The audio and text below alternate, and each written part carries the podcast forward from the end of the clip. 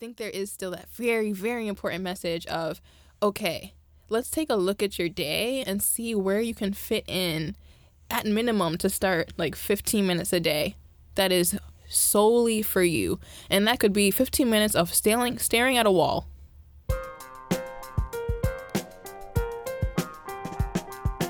Never wear boring socks.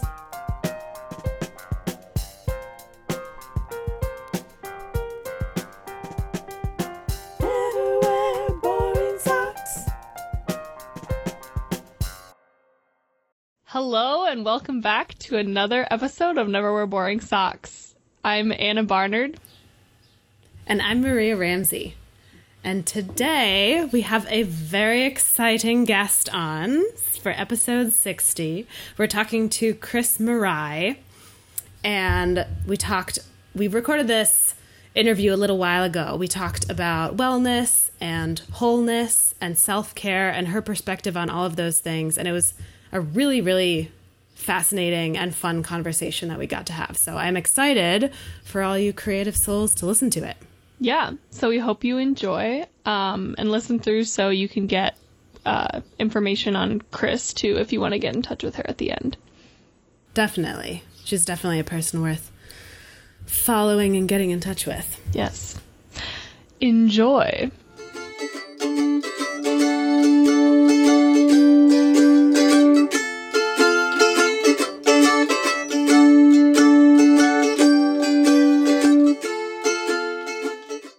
Anna, do you want to tell me what socks you're wearing today? I would love to tell you what socks I'm wearing. I'm wearing a pair of socks that I got in Edinburgh this past year when I was traveling. They are black and they've got some nice little flowers on them. And I partly chose these socks because I'm still hoping for more summery weather with the flowers, but they also match my outfit and you really can't put a price on that. So. Sounds good. Yeah. Also, what socks are you wearing today, Maria? Also, those are travel socks because they're from Edinburgh. That's fun. Mm-hmm. I'm wearing socks that are not showing, actually. There's one of those no-show socks that never stay up properly because I'm wearing cute shoes that needed no-show socks. So that's my sock story. They're black and they have little white polka dots. Very nice. We have a third person with us today, which is very exciting. So, Chris, would you like to tell us what socks you're wearing today? I would love to tell you what socks I'm wearing today. Unfortunately, despite the title of your show, I always have really boring socks because I buy them in bulk on Amazon. So, I have black ankle socks on today because I am going to the gym and they absorb sweat really well. That's really sad. But yes, that's the answer. That's a good reason, though. And so one of the things that we've talked about is non-boring socks not having to be exciting looking necessarily, but they could have a good story behind them, like they're supporting you as you're going to the gym later, which is cool. Yeah. So Chris, can you tell us a little bit about who you are and what you do?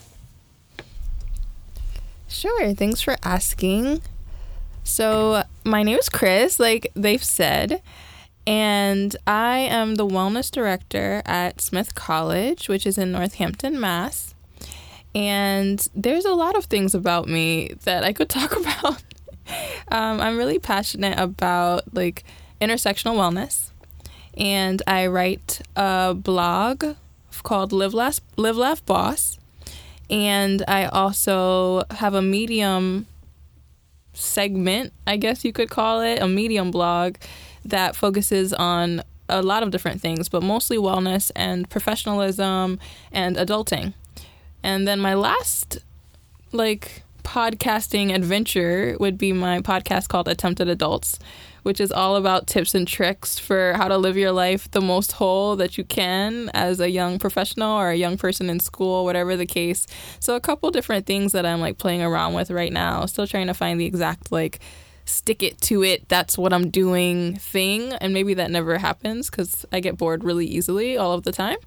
But do you have any other specific questions that I could answer? About me?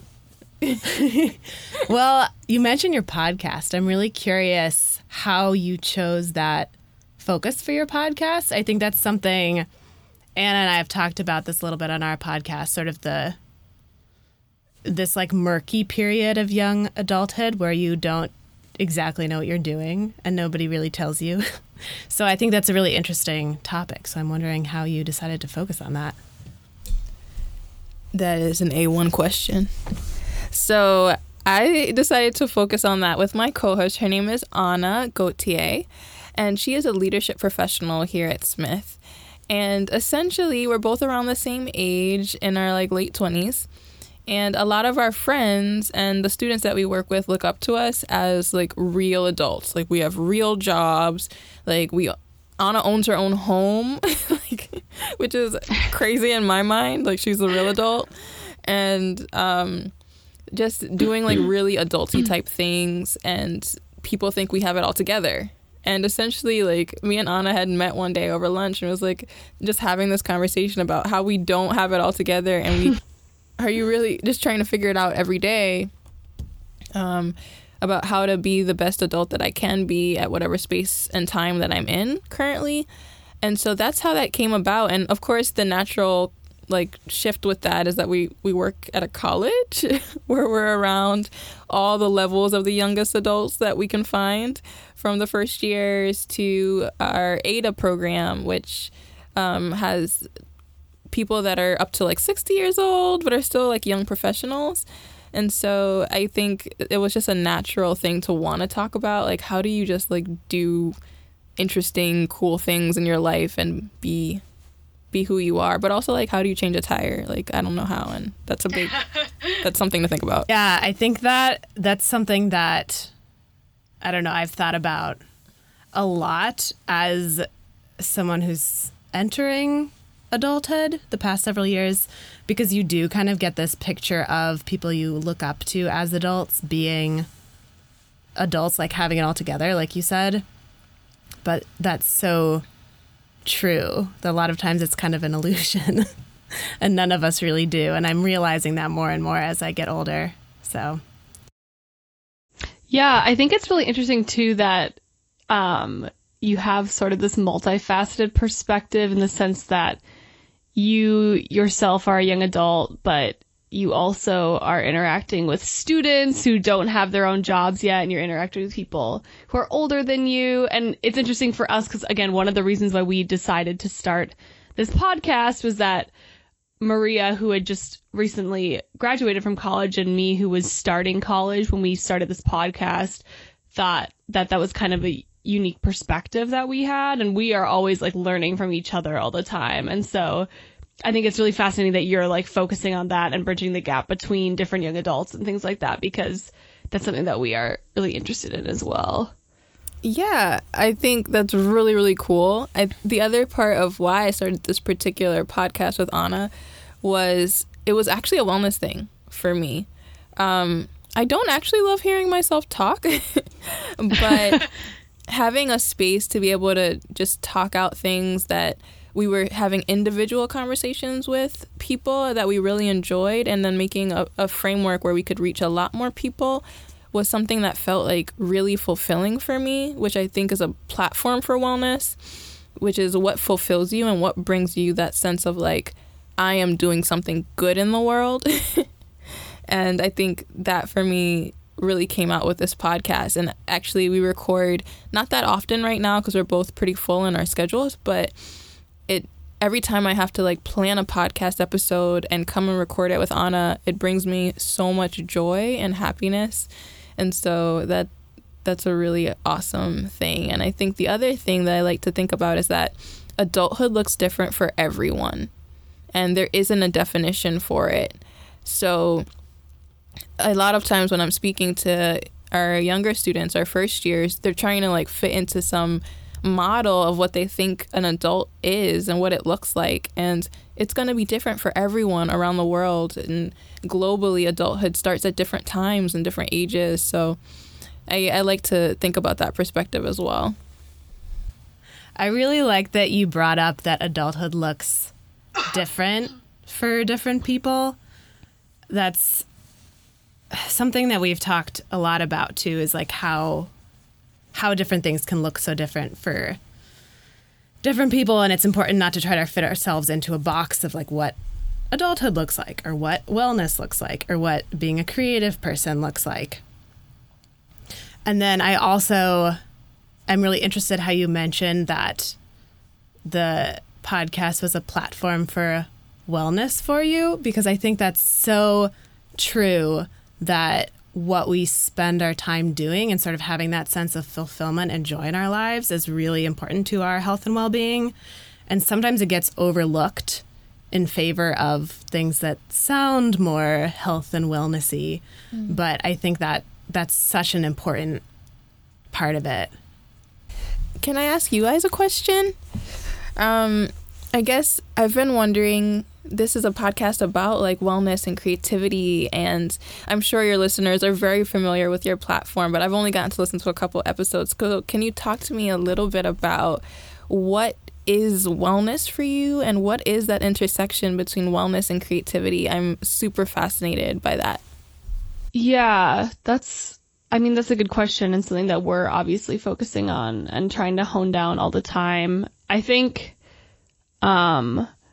we have more insights into kind of the intersection of wellness and creativity. When you say like what wellness is, that really makes me think hard, because again, like we operate with these definitions, but sometimes it's so hard to just like nail down what exactly we mean by that. And I think from the way that we kind of view the intersection of creativity and wellness helps us kind of define wellness in and of itself. So for us, we just see creativity and wellness intersecting on so many levels. And for us, that might look like being creative with your wellness practices or achieving wellness through creativity and artwork and things like that.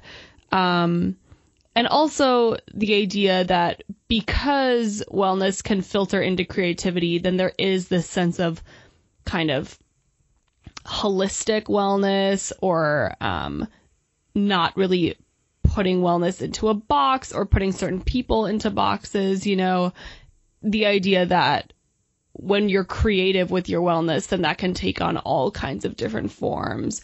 And so looking at wellness is not just one aspect of your life, but like you were saying, that idea of achieving fulfillment in something is just as important as, you know, your physical and mental health and things like that. Yeah, I think a lot of it for us is about being creative with how we approach our health and well-being, and not just trying to follow somebody else's rules that somebody said, this is what you should eat, this is what you should do to be healthy, and really trying to listen to ourselves and sort of approach it with a creative viewpoint. So I'm really curious what wellness means to you, Chris, also, and also what wholeness means to you, because I know you describe yourself as a wholeness lifestyle consultant. Is that right? That's right. So yeah, I'm really curious to hear your thoughts on both of those words. Cool. Well, thanks for asking that. I never know exactly where to begin when I think about this. My background is in public health. I should start there. I have a master's in public health, and I really believe in the importance of access and equity, and social justice. That is the core of who I am. And I think when I got out of grad school, I was looking for a job, any job, and specifically a job that was helping people figure out who they were in some sense, I guess. And this job came up as this wellness director. I had no idea what that meant. I don't even think I thought it was something I would do for more than a year or two, as I was figuring out where I was going next and what I wanted to do in my career. And I came into a space that was very defined by commercial wellness, I think, which seems really antithetical to a women's college, especially one that is 65% queer and just, has 3% trans and non-binary folks here. It's just a very different space in general. So you would never really think of a place that is so different and so niche in a way, actually having a commercialized wellness standpoint. So that for me felt very, I'm doing this thing with my hands. I'm not sure. It feels very like, I don't know, whatever the word is. But I think moving from there and thinking about, okay, nutrition looks like this. You have to eat in this way. Movement looks like this. I actually changed a lot of my language in order to start thinking about, okay, I don't agree. Like, I don't agree that movement looks in one kind of way or exercise looks in one kind of way, or that the Instagram models have it right about what you should be eating or drinking, and that a particular kind of protein shake is going to make us all like have a certain kind of body type. That's not real. It doesn't exist. And so for me, just like working with what was here and then starting to think, okay, well, what about my international students? What are they think about wellness? How come they're not utilizing our services? I wasn't seeing anyone coming into my office that, number one, looked like me. I'm POC, and mostly the students that were coming were just white femmes. And I was like, something's wrong. Something's wrong if wellness isn't reaching our non-binary folks, our gender non-conforming folks, our brown folks, you know, and our global folks. Like if they're being left out of the equation, our fat folks, then we're doing something wrong. And I wanted to change that. So anyway, I started thinking about, well, what is it about the word that doesn't resonate? So I did some research. I asked over 400 women on this campus, what does wellness mean to you? And I have this really cool like word cloud in giant form like near my office. And essentially people were saying, well, number one, it's very white. It looks like yoga. So I had them tell me like different words that came out. What are the first like connotations that you have? And it was always the same. It was white. It was women. It was yoga. It was drinking water. I don't know, like drinking water and exercise, specifically running. And when I kept doing this over and over, these different focus groups, it always came up in like very similar orders. And I was like, well, what does that mean? Like yoga, number one, wasn't white to begin with. Like it comes from an entirely different culture and history, right? But that often feels like it gets lost in the messaging of, okay, wellness means something different to every single person. And the history behind it is big and it's grand and it's global. And so I was like, okay, well, can we brainstorm? What would it be like to change the wellness industry? What would it mean to actually feel the things that we think wellness is asking us to do, right? And not putting a constraint. Because I think often right now, like, wellness feels like another chore. Like, I need to take time away from the things that I'm doing in order to then take care of myself. And you have to do that in the way that feels right for you, in the time that like you have between classes. Like it's another like thing to do versus something that's supposed to bring you that joy and fulfillment. It shouldn't feel like a chore. It shouldn't be easy all the time. I definitely don't agree with that. It shouldn't be easy all the time. It's going to be difficult, but it shouldn't feel like one more thing that we as people should have to do. I don't know. I feel like I'm rambling, but it's a good ramble. I think we got to the space wholeness because what we really were looking for was, how do I feel full in myself? And so I went to Peru last summer to continue. I'm writing a book. So I went to Peru to study wholeness with indigenous folks in the Amazon of Peru. And they are about 5 to 6 hours from big cities and from doctors and all of these different things that we take for granted. And so they rely a lot on what I believe are the pillars of wholeness, which are community. And I won't go through all of them, but community is a big one that I feel gets left out of the wellness space. Community and ancestry and globality. And those things actually help you think about, okay, what are the things that are not just about me that helps me to feel fulfilled? And when I moved here, I'm from New York City originally, and I'm Caribbean by nature, that sounds weird. I'm Caribbean, and I come from a very tight-knit community. And when people think about the Bronx, especially if you're not from, like, the East Coast, like, you think about, like, dangerous area, maybe, like, just, like, city space. And when I think of it as very intense community. Like, you can never, like, behave badly from where I come from, because someone will see you and someone will tell your mom. Like, it's that small and it's that close. So when I came here to Western Mass, and, like, people don't, like, wave at you in the street, which is not really a New York thing, but I started to feel like I was missing a part of myself, like I was really lonely, and it was hard to find folks that I was connecting with. And so I was like, I'm not feeling whole. Like, I literally can't feel well because there's parts of me that feel empty. And that's where the wholeness came about. That was a really long answer, but so I started, like, telling people about this new word, and they were like, yes, that's it, like, wholeness, like, I want to feel whole, like, I want to feel full, like. And the other part of it, like, if y'all read one of my Medium posts, it's about wellness always feels like you're trying to get somewhere, like you can never be well today, like, you have to do something else to get to the well space for tomorrow, right? And when you're whole, like, you can be whole every day. There isn't a journey to it necessarily. It doesn't feel like something you always have to work to get to. It's just, today I am whole, or maybe I'm not whole today, but that doesn't mean I have to do something to get there. It just means maybe I need to recalibrate a little bit and think about why I'm not. I'm going to give you a break to ask me something or to respond, because I've been talking a long time. No, I think that was a great answer. I don't think that was rambly at all.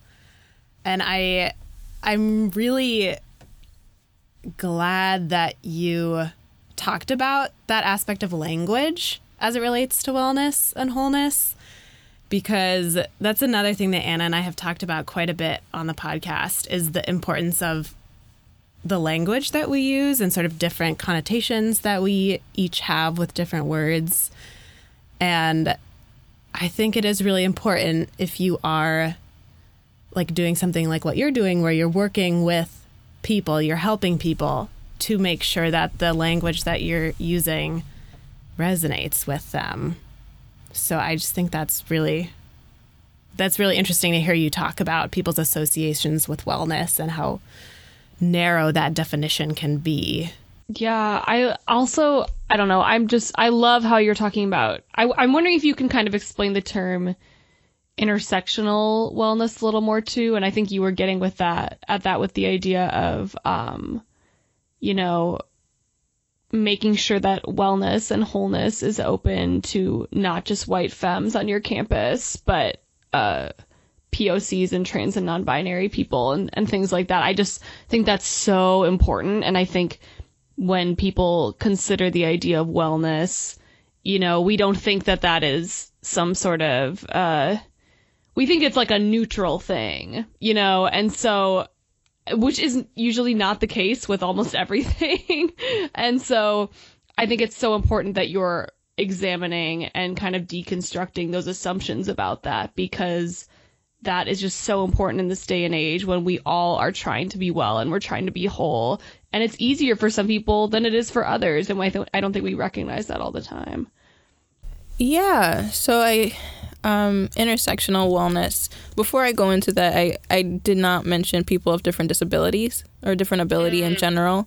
And, like, ableism always takes, like, this backseat lens, I think, especially in wellness. For folks that have invisible disabilities and visible disabilities as well. And so that was another, like, push towards changing the language, because well-being already assumes that you are in a body that can be well. I'm using quotation marks, so you can't see that, but, like, so I think whole, even though there's still, like, something about, like, what if you're missing a limb, right? Can you still be whole? There's always going to be some issue with language, right? There isn't going to be a perfect word, and that's something that I struggle with. But I think we're getting somewhere with it. So intersectional wholeness. Hold on. So intersectional wholeness is just about identifying the different identities that you hold, right, within yourself. And that may change in different points in time. So that can be ability, that can be ethnicity, race, all the things, right? The gender that you have, your gender identity, your sexual orientation, all of these different things that make up who you are, right? They're intersectional qualities that make up the person that you are today, and that may change, right?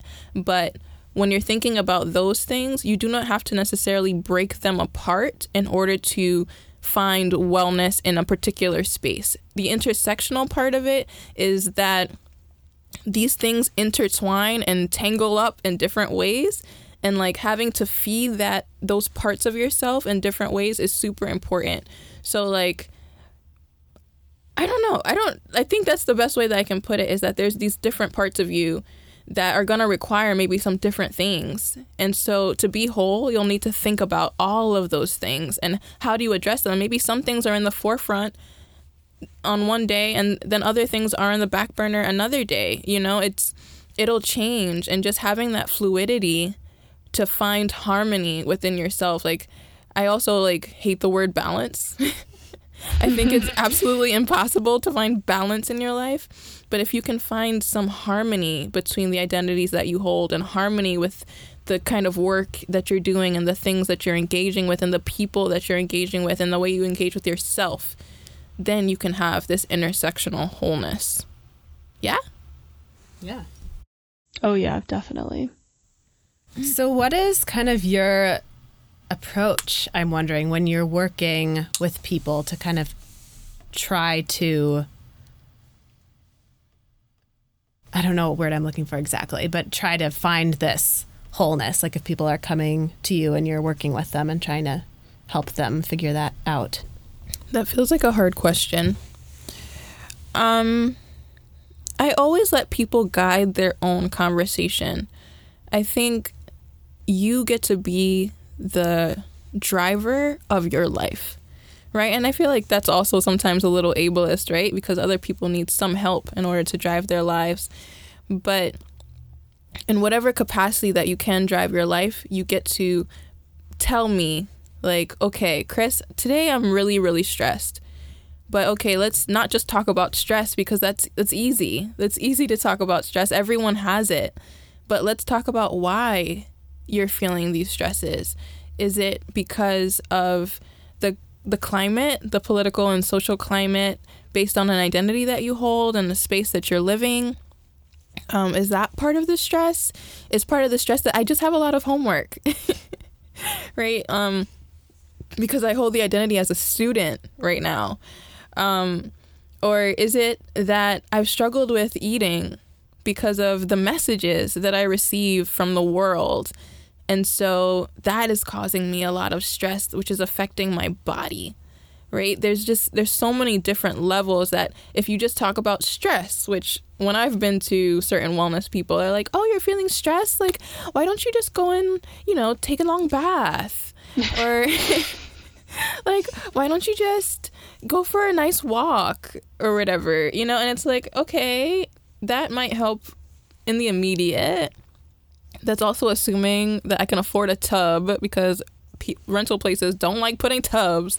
But anyway, like, just taking a step back to being like, the world is so much bigger, and the stresses that I have in my life are probably bigger than a bubble bath. And so a Band-Aid is not, it's not a conversation that we need to necessarily have, right? Because everyone can read the blogs. Everyone will know, like, oh, if I like bubble baths, I can take one if I want. But to actually delve a little bit deeper to find out what are actually the things that are causing you stress, and what are some of the things that we can do to mitigate some of those issues in your day-to-day.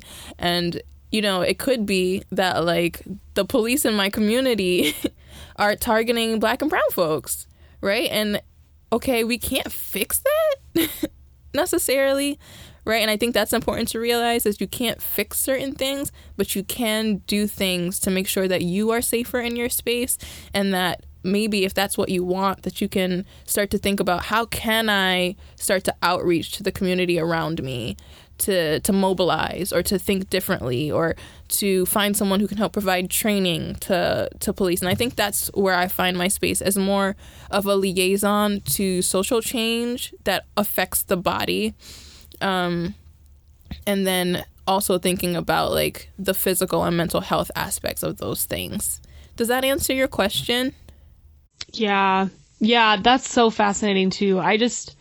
I love how you're framing this in a way that's so outside. I feel like self-care and wellness, we've talked about this a little, but have become just sort of like buzzwords. And again, you're right. Like, people write about them all the time. You know, you can follow the wellness blogs and the wellness YouTubers, and, you know, make your smoothies and do your yoga practices and things like that, which are all great.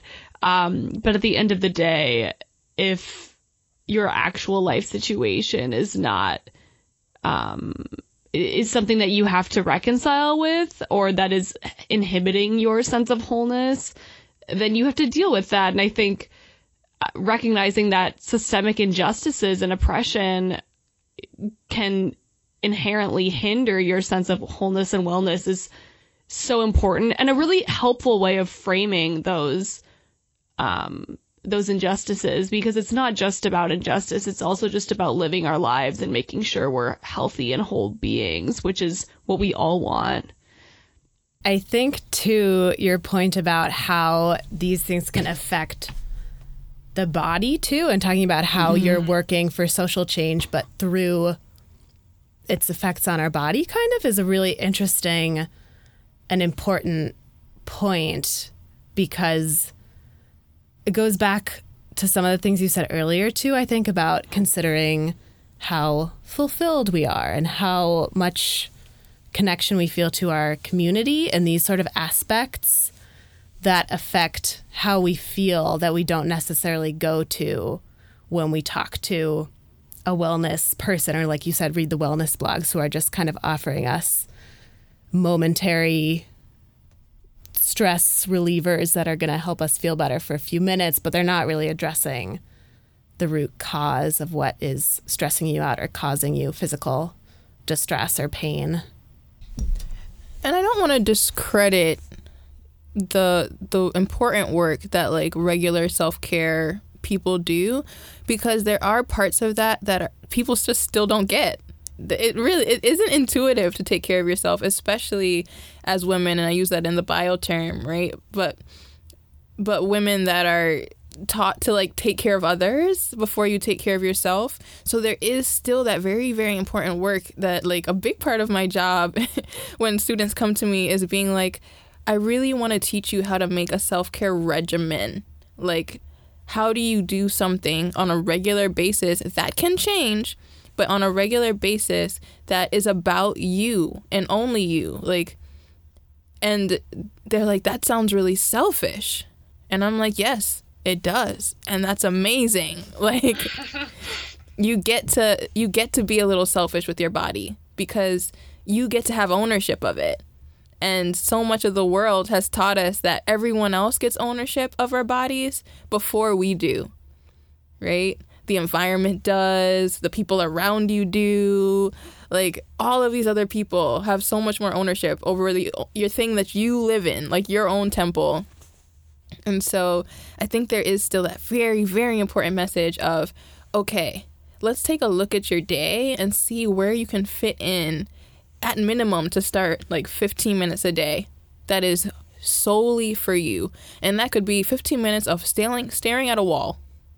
Like, if that is what it is for you, just to have some quiet, like, I'm cool with that. You know what I'm saying? So it's still very important work. And I want people to remember that it's just more than that. That just can't be the be all end all. Yeah, well, I 100% agree with you. And this goes back to an idea that Anna and I keep coming back to, about how self-care is so important, but it also looks different for everybody. Like, I feel like, coming back to the bubble bath idea, that's like everybody's suggestion for self-care is like, take a bubble bath, or like, get your nails done. But those, like, maybe that is your self-care, but that doesn't have to be everybody's self-care. Like, our last guest we talked to talked about her self-care is snuggling with her cat, which is perfectly valid and makes her feel a lot better. So I think that's a really important aspect of self-care too.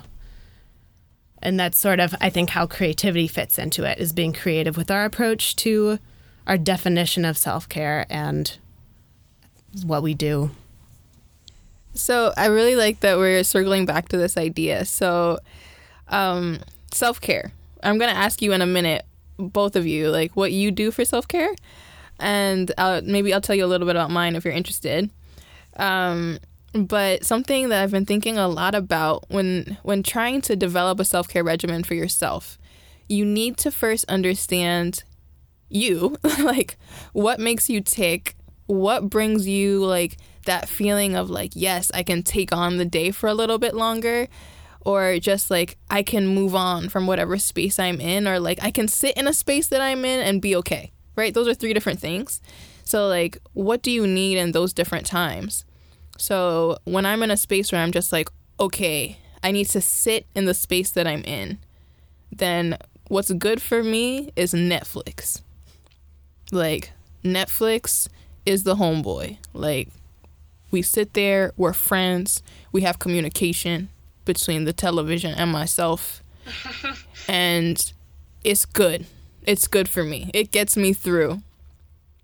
Right? When I need to be able to move from that space into I need to move on from that space, then I need time to write. Like, that's the writing for me is a space where I can process my thoughts that are in my head onto paper and actually be able to move them around, like to see where they're going, right? In a way that talking about them doesn't really help me do. Like talking to a therapist is good sometimes for me, but I'm pretty good at being my own therapist. Like, if I can see on paper, like, what my issues are, then I can be like, Chris, avoiding situations. And I'm pretty self-reflective in that way, I guess, because I work with counselors all day long. Like, I have all their lingo. Like, I understand, like, how it works, so I can, like, go ahead and be like, all right, I see. So there's that. And then what was the last one that I said? And just, like, being happy to be happy, like, something that brings you that, like, yes, yes, that feeling. For me, that could be a variety of different things at different points in time. But I really love right now, I really love being in the gym. Like, leg day for me makes me feel like the most powerful femme on earth. Like, lifting or like breaking things, like going somewhere and like breaking like pans and things like that, or like, I don't know, like just doing things that are like pretty physical but not maybe necessarily like would be considered exercise. But just, like, engaging in, like, different forms of movement really brings me, like, joy. And then the second part, or the reverse part of that, is knowing what sucks energy from you. And this is key, like, and I don't think I learned this until I became a wellness professional, or I was having to, like, sit down and think about, okay, what are these sessions going to look like with people? And what sucks from you is actually maybe even more important than what brings joy to you. And I had to realize, okay, like, actually, although I'm very good at talking with people, talking to people sucks energy from me. And what does that mean for me, like, throughout my day? That means I can't do more than, like, 3 wellness sessions in a day, like one-on-ones. Groups is a little bit different, but to like put in the amount of energy to like talk to someone and listen carefully and actively to someone takes so much for me that I had to learn to like schedule that out. Because when I first started working as like a really new professional, I was like loving it and then also being like, I'm getting home and like crashing on the couch and like can't do anything. Why is that? And so that's just like a little bit of an example of something to think a little bit more deeply of. And it's not just, oh, like talking to people makes me like tired. It's, okay, why does talking to people make me tired? What is it about it that actually does? So you can plan around that throughout your day. I think it's really interesting how you pointed out sort of those different categories of self-care. I have thought about that a little bit, but not quite that like explicitly, I guess. But I totally agree with you. Like sometimes all you need for self-care is Netflix or like something that just doesn't require your brain at all. But then sometimes it does look more like journaling or movement or doing something that brings you joy.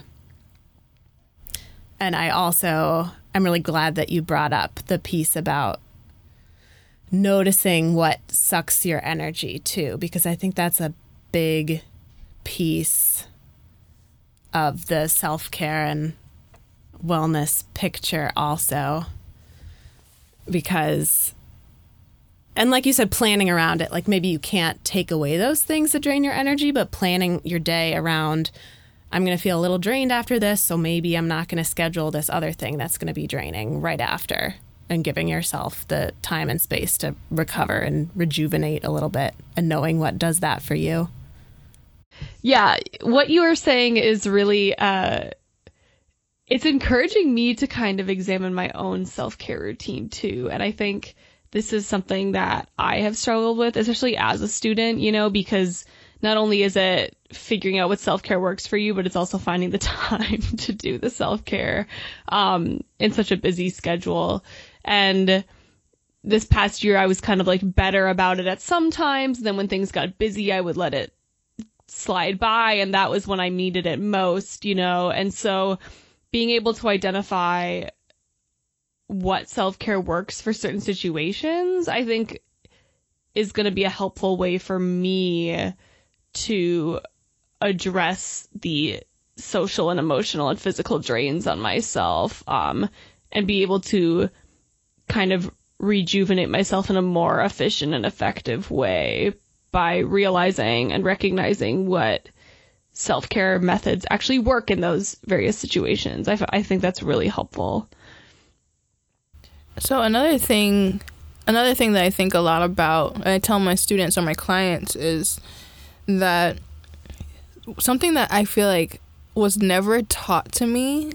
I'm a very A-type human being. Like, I love lists and spreadsheets. Like, that's my fucking jam. And what wasn't taught to me was your body is actually the thing that's supposed to, like, last the longest in your life, right? In theory, right? Your career and your schoolwork, they all have time frames on them. No one works to the day they die. Maybe they do. They shouldn't. But, right? So I'm trying to remember the exact slogan that I use in my office. I don't know why I'm blanking on it. But I think it's your body should transcend your career. So why don't you invest in it?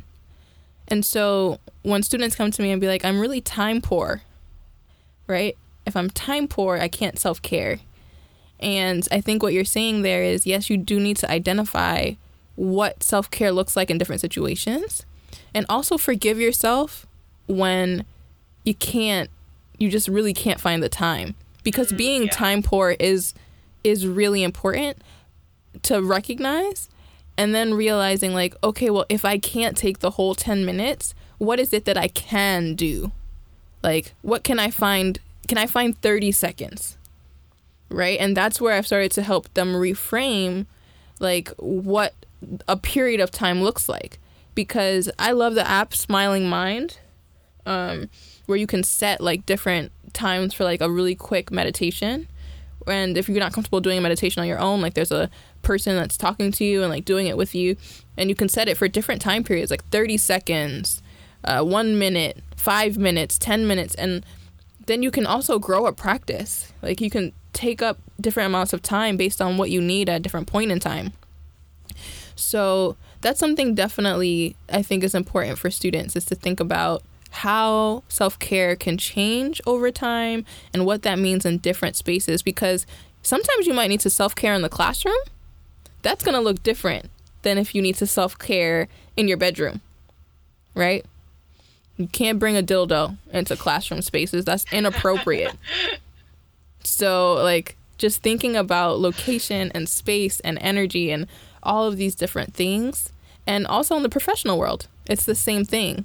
Like, I'm pretty lucky in the sense that my job, I'm the director of my department. I can kind of control my own time and my own schedule. That's a luxury that a lot of people do not have. So if you're in a more structured job, how do you self-care at work? And I always tell people, like, you always have a few minutes of time in your day where you might stop and you check your phone or something like that. But what if you intentionally took the long walk to the bathroom? Just get a little bit of movement in your day. What if you, like, close your door if you have a door, or even if you don't have a door, who cares? Like, put your leg up, get a little stretch on the table in between. Make sure you're taking the same as students. Like, you should only be studying for 30 minutes at a time, reading for 30 minutes at a time, and taking a break, because your mind needs that in order to, it's a muscle. It needs to get that flex time. So what can you put into these little pockets of time that aren't going to jeopardize your job or jeopardize your studying, but actually enhance them? Because you're getting a little bit of that self-care, a little bit of that love of yourself into your day. I think, again, this speaks to creativity in self-care and how we can be creative and how we approach it. Like you said, sort of starting with just a few seconds or just a couple minutes when you can find the time, or finding ways to approach self-care that work in the situation that you're in. Like you said, finding things that are appropriate, that are doable, even in very specific structured environments. So I think that that's a really important piece to consider also. I don't think there's anything I want to add, but I did want to ask something. So you're talking about, Chris, how you're working on a book right now. Could you tell us a little bit about what you're writing and how kind of your writing practice fits into your concept of wholeness and wellness, and like why that's been important for you? Yeah, I can do that. So what I'm currently writing about, I'm writing about the wellness industry and its effect on myself and the students around me, using a lot of just kind of vignettes, I guess, to talk about what I've heard from students about the wellness industry and commercialized wellness, and then introducing this concept of wholeness. So it'll be kind of like a reframe of my blogs that I've been writing, and to something that's more relatable, I think, because the blogs have kind of taken a couple different forms. Some of them are just like fun rants, and then others of them are a little bit more like academically written, and I kind of toggle between both. And so finding a medium for this book is what I'm hoping. It's still in very early stages. I thought I'd be much farther along, but this year has proven to be incredibly stressful at work. But summertime is where I'm hoping to like really get into the further writing of it. But to answer your second question about how does it fit into my own wholeness framework, I guess, or like self-care for myself. And I think writing and processing always does that for me. It also helps me like stay in a schedule, which I'm usually pretty good at. But when I'm writing, or like have set times for writing, it puts me like, I wake up earlier, I like usually get to the gym earlier, just because I need to do things in order to also do work.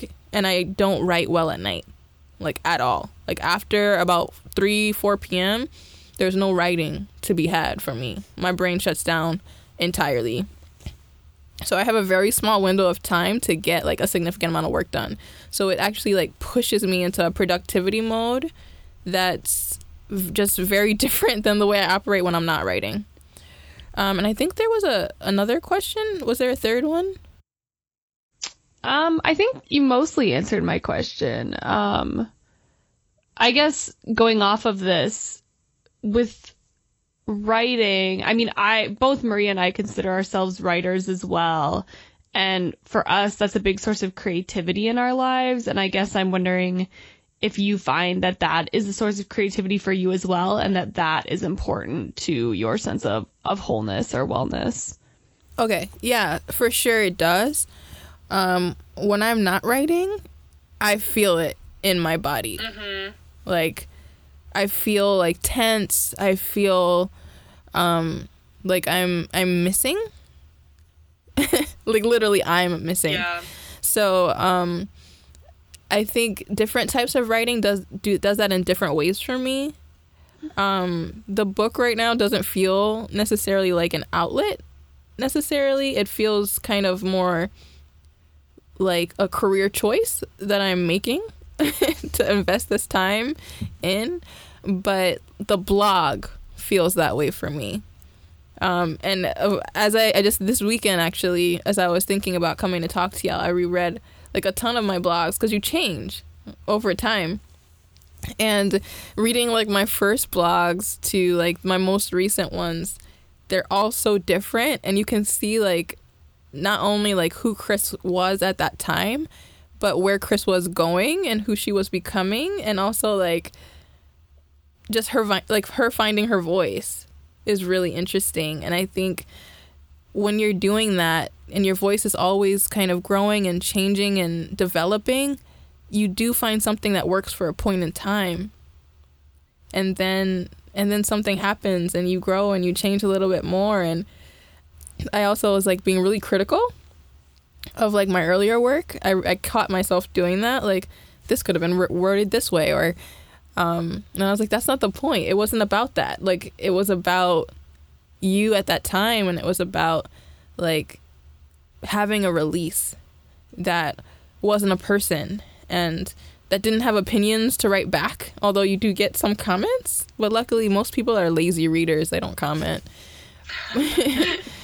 But it was about putting something on paper that hopefully my goal is always to help someone with the work. So that was a long answer for yes. It is definitely a creative process for me. It's definitely a form of my wholeness. And when I'm not doing it, I feel the loss of it.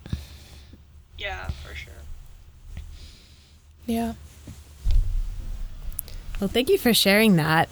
And we have a couple just last questions to wrap up before we go. Anna, do you want to lead the way? So one thing that we always ask our guests is if they have any recommendations for us and for our listeners. And that can be in any sort of category, anything at all. So I was wondering, Chris, if you have anything to recommend. All right. Recommendations. Let's see. Well, my first recommendation is a book.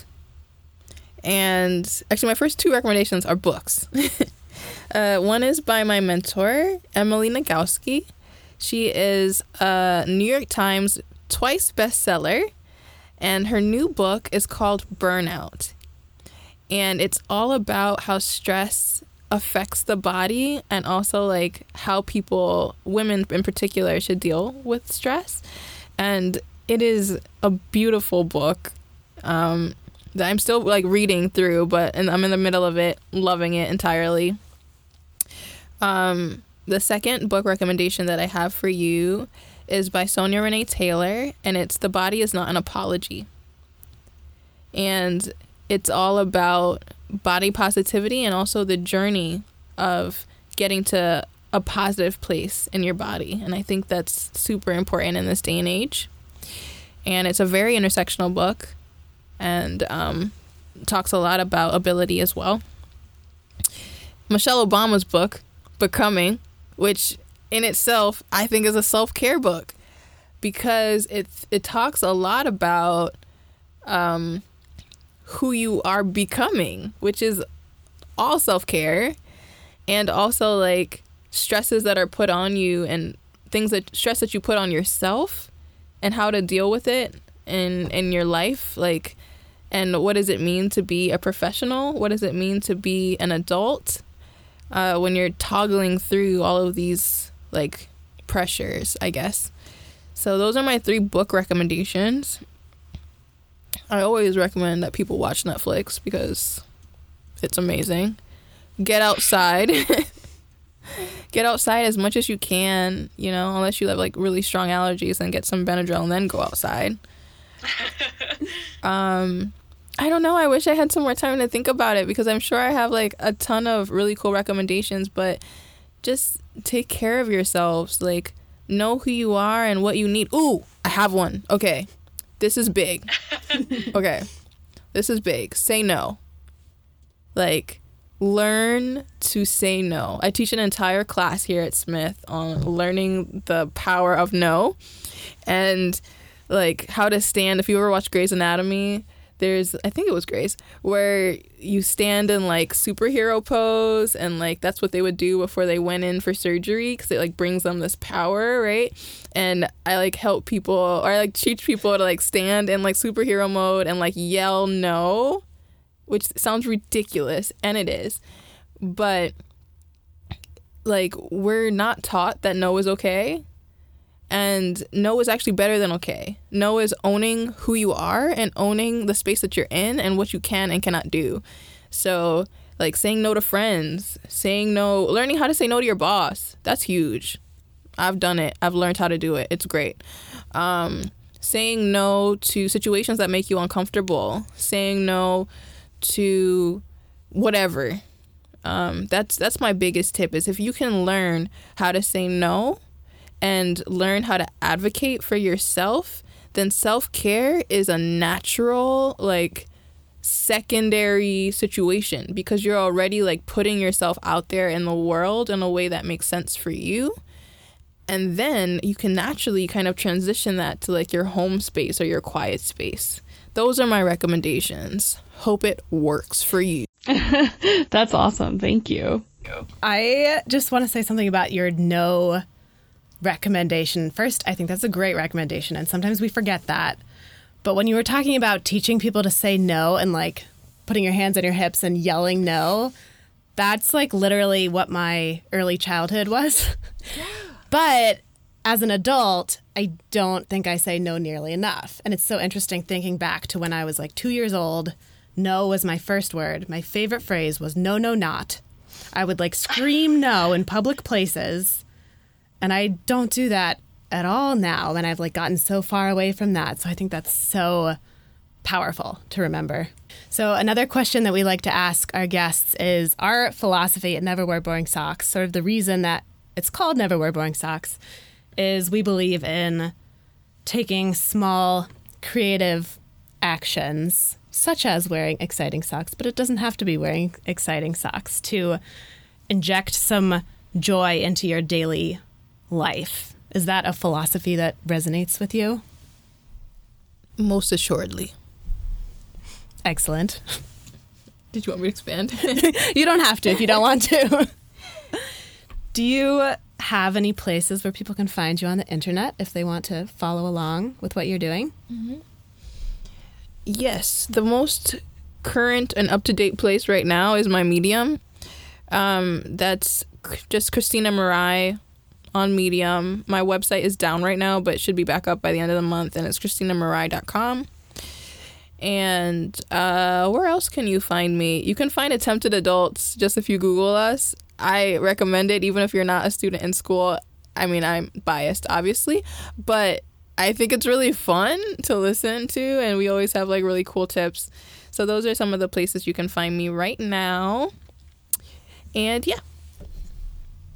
And I would recommend your podcast also. I listened to I listened to the Making Friends as an Adult episode, which is like such a topic that's familiar to so many people, I think, and it's really important to talk about. So I'm excited to listen to some more. So thank you so much for joining us today, Chris. This was really fun. Yeah, thank you. Thank you for having me. I've had so much fun with you all. I hope to like have you again, or maybe I will come be on my podcast sometime soon. So, yeah, okay, that'd be awesome. I'm sure you close this way all the time, but what is your plan for like self-care this week? Like, is there something that you're looking forward to or something that you're excited for, either this week or this month, whatever, it doesn't matter. But that's my last question for you. Well, I just got done with my semester. I got home last week, and I am starting an internship and a job next week. And so I think this week I'm gonna take some time to watch Netflix. That is my self-care plan for this week. I'm very excited for it. Gotta catch up on Gilmore Girls, you know. Very nice. And I think my self-care plan for the week is to get outside, because that's something that always makes me feel better. And I did some gardening yesterday, which is the first time I've done that this year.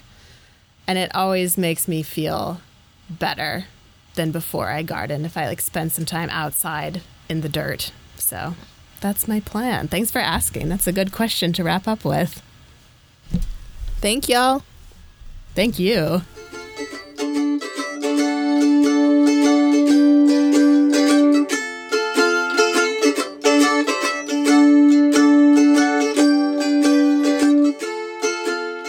Thank you so much for listening this week. And a big thank you to Chris for joining us for this episode. We're really glad that we got to have her on and have this conversation. And thank you also to Ben Ramsey for his help with our music, our theme song, and for doing his beautiful audio editing magic to make us sound fabulous. And thank you to Martha Barnard for her beautiful mandolin music. If you want to get in touch with us, you can find us on Facebook and Instagram at Never Wear Boring Socks, and you can send us an email. Our email address is neverwearboringsocks@gmail.com. And you can also find us on our fancy new website, which is neverwearboringsocks.com. Show notes for this episode will be there as well. And please subscribe to us on iTunes or wherever you listen to podcasts, and leave us a rating or review, because it really helps people find our podcast and get other people in on the conversation. And until next week, never wear boring socks.